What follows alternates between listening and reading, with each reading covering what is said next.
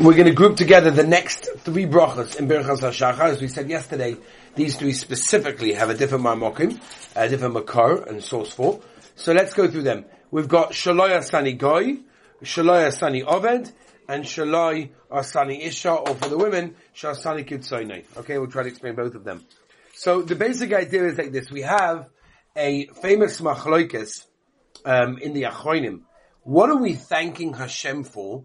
In these specific brachas. It's very interesting because the rest of them, we have a very easy time identifying what are we thanking Hashem for, right? We'll, we'll speak about it, but Zokeif Kefufim is pretty easy, Pokeach Ivrim is pretty easy, right? We'll, we'll, talk about them obviously, but those are simple. Most of them, they're pretty much all simple. These three, Shalor Sani Goy, Shalor Sani Oved, Shalor Sani Isha, or Shalor Sani Katzoki, what are, what are we thanking the Ribbono Shel Olam for? So there's a machlokes in the Achronim.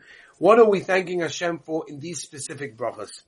The Bach comes along, and the Bach says that we are thanking the Ribbono Shel Olam for having not made us a goy, or a woman from birth, or an eved, right, which we will get to.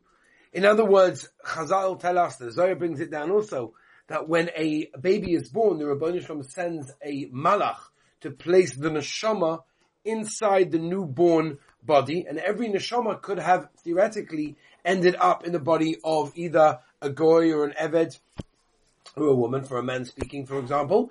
And therefore we thank the Ribbono Shel Olam for allowing us to be in the body that we are, that we are number one, not a goy, not an eved, or not a woman, or Shosani Kusona, which we'll get to in a moment. That's according to the Bach.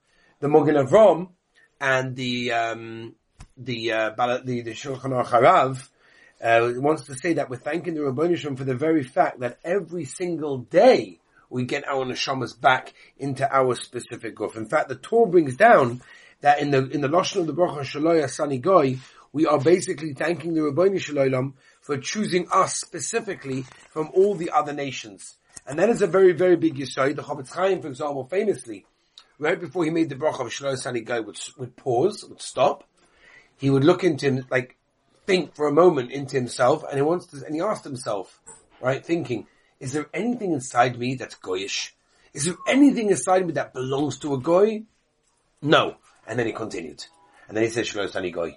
Making sure that he was fully Yiddish and fully Yiddishkeit and connected to the Ribbono Shel Olam. Right? When we don't want any part of us to have any shaychus to, to a goy in that case. And we should have, Be'etzem, a lot of our Koris HaToiv, to the Rabbi Shalom for allowing us to be created, B'Tselem Elokim, in Hashem's image, and, it, and to have given us a Yiddish neshama, and we are, as we know, the Aman Nivchar, we are the chosen nation, the Rabbi Shalom has chose us specifically over the other nations, and we are very happy, and we give thanks to the Rabbi Shalom, Shalom Goy, that we receive the Torah, that we have a Rabbi Shalom, and we are His people. That's what it is right? The, the Mishnah in Pirkei Avos and Perik Gimel Mishnah Yodalit says very clearly, Chavivin Yisrael Shehein Bonim Lamakim. How Chaviv Klal Yisrael, we are Bonim Lamakim, we are the Rabbi Shalom's children. When we say the bracha in the morning, Shalai Sani Goy, we should be proud to be who we are. And that is the Hakaras HaToiv that we're giving the Rabbi Shalom specifically at this time. The Bach has a very interesting question. I want to address this question. And he says, think about this by the way, I'm not sure how many people really thought about this specific question when they make the brachas.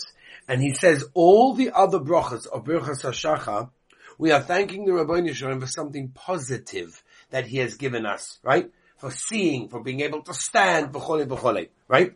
Right? Specifically. Why over here did Chazal not formulate one bracha? Baruch Hashem, sha'asani Yisrael. In a positive way. Why don't we say, thank you Hashem for making me a Yid? Why are we thanking Hashem in one of the only brachas, Shaloi? Shaloi Sani Ogoy, Shaloi Sani Obed, Shaloi Sani Isha. Why is it specifically these three, and it's specifically Shaloi Sani Goy, which could have been very simple, it could have been written in the positive way. Thank you for making me a Yid. Thank you for making me a man. Why is it written in this way? That's the Bach's kasha.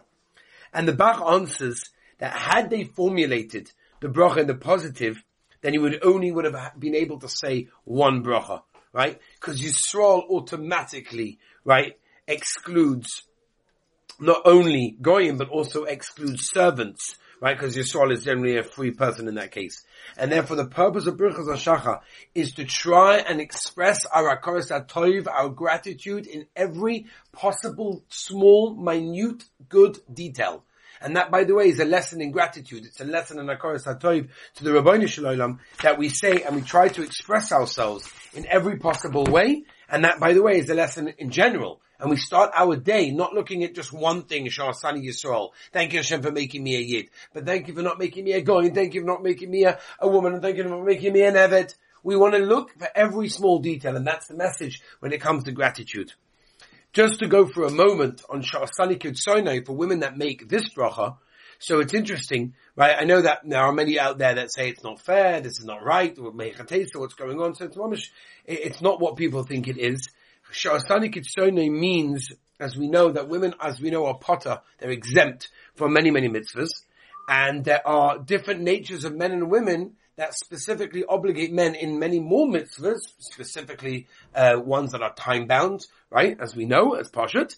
And the specific reason is because men require those mitzvahs to elevate them and make them closer to the Rabbi Shalom, whereas a woman doesn't need it. So it's actually, if you think about it, it's more of an insult on the man that he has to make it than a woman, right? Simply because for a woman, a woman doesn't have to put on tefillin to feel closer to Hashem. A woman doesn't have to put on tzitzis or put on a yarmulke to remember Hashem's existence in the world because a woman is naturally more connected, right? I tell this to boys when they go on shidduchim that you're going to marry a girl and you want a girl that's slightly more frum than you. What do you mean? I don't want a mashgiach? No, you don't want a mashgiach, but a woman are generally more in tune to Yiddishkeit because they work with emotion and therefore they're naturally closer to the Rabbi Shalom. And therefore what we're saying over here is, by men, then by their nature, they require more mitzvahs to bring them closer to Hashem. Women are automatically closer to Hashem, and therefore they don't need corrections and ways to elevate them by doing mitzvahs, which is what men need in that case. And therefore what they are saying is, you made me according to his will, which means that women don't require the mitzvahs that men do in order to serve the Rabbi Yisrael. So these are the three mitzvahs. Again, I think the main message is, number one, we are the chosen nation. We are Hashem's people and we should be thankful that HaKadosh Baruch Hu chose us specifically as his nation. And also we learn the lesson of gratitude to look for every small, minute detail. We'll continue tomorrow.